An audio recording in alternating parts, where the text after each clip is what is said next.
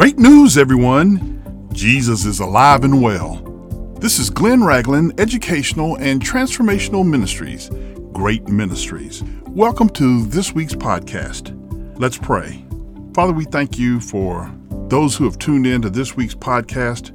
We continue to pray for children all over the world. We pray the blood of Jesus over cancer. We pray that your word will go forward.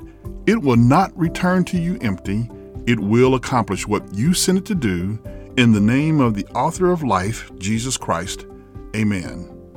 As I left church service last week, I overheard a young boy, about eight or nine, telling his younger sister about Paul being shipwrecked. It was obvious they had just received a lesson on Paul's adventures, and mom was listening to her son explain the details that were missed by the daughter. I'm also coming off a one week vacation, and I try to spend my time off with my grandbabies. My daughter is doing an outstanding job training my granddaughters. They politely answer my questions with yes, sir, or no, sir.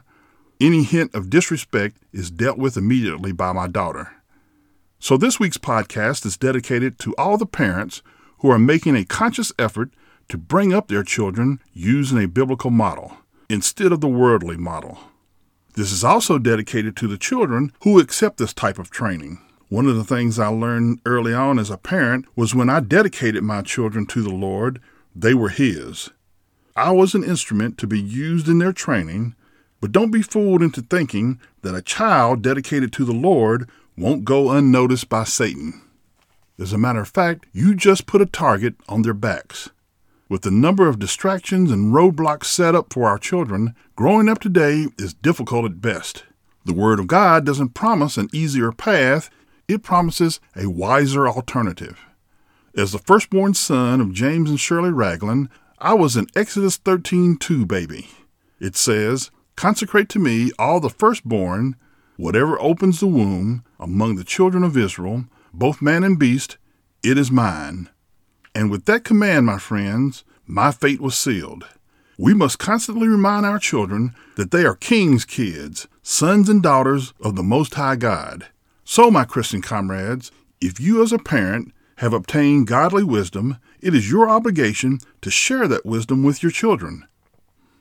Proverbs 4 verses 1 and 2 says, O children, hear the instruction of a father, and be attentive in order to know understanding. For I give you good doctrine. Do not forsake my law. My friends, it can be difficult to capture the attention of children. Often, the attention span does not correlate with the age.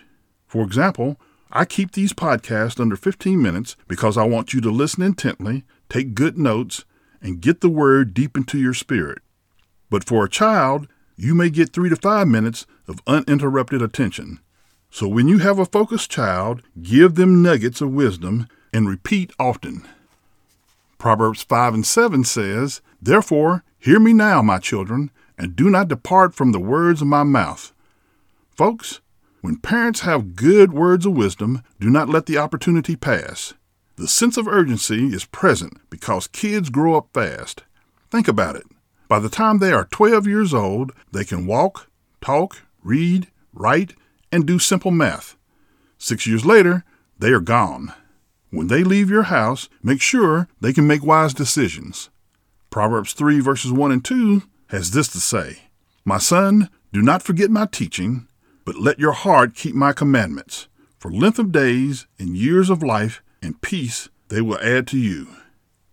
My brothers and sisters in Christ, you can pull out the memory cards for Bible verses, testing your children on a daily basis to see what they have retained. However, if the Word of God becomes part of a lifestyle, then the Word is obeyed as well as memorized. Proverbs 1 verses 8 and 9 reads, My child, pay attention to what your father and mother tell you. Their teaching will improve your character as a handsome turban or necklace improves your appearance.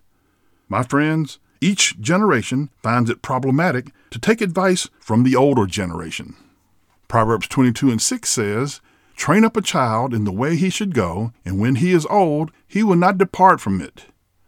Folks, we would never allow our children to grow up without training, yet that is exactly what has happened to an entire generation as parents sought the value of money instead of the value of their own children. Someone else trained them, such as your friendly neighborhood daycare, which more often ignored them instead of training them. Now, don't get me wrong, I understand that it takes two incomes to make ends meet, or does it? By sacrificing our children in the name of bills paid, are we reaping what we have sowed? A generation of untrained parents who are raising untrained children. Proverbs 22 and 6 has two meanings. First, in Hebrew, the way he should go speaks of the child's strengths and weaknesses, and a good parent will take the individual into account. Since no two children are alike, keep that in mind during training.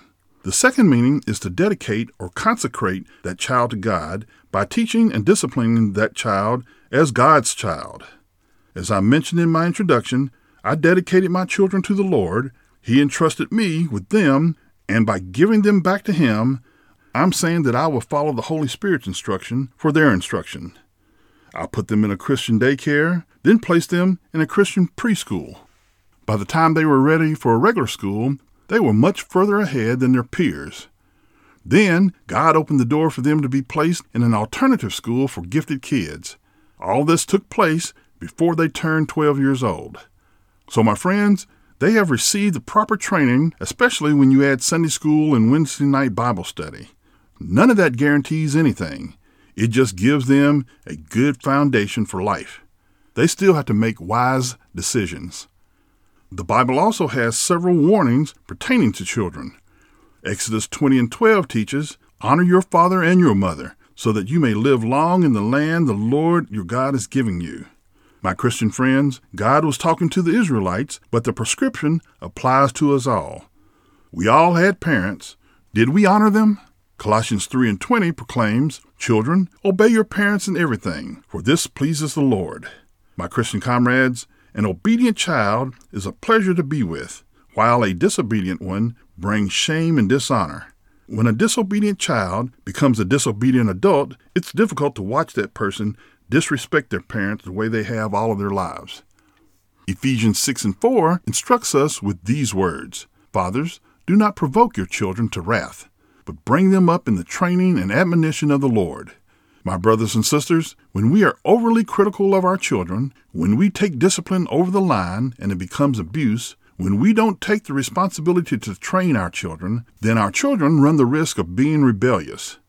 It is the father's responsibility to set the tone spiritually and using the proper balance of encouragement and rebuke. It is not the school system's job to train the child in the way of the Lord.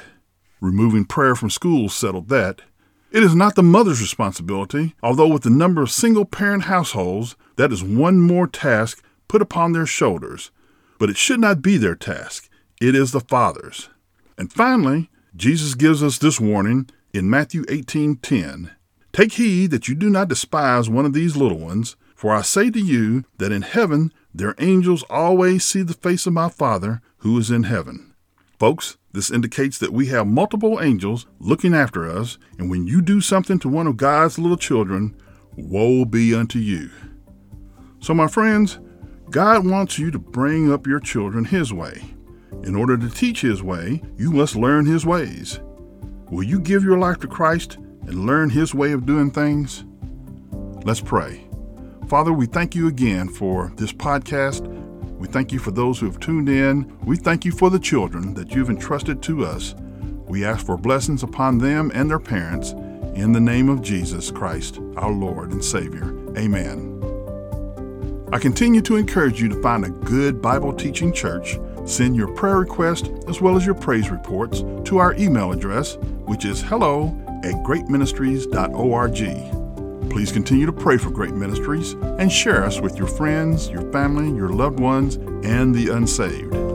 This ministry is supported by friends like you. If you'd like to donate to us, go to greatministries.org and click on the donate button. You may also write to us at P.O. Box 1654, Lilburn, Georgia 30048, or call us at 678 693 2204. Stay safe, be blessed, and have a great week.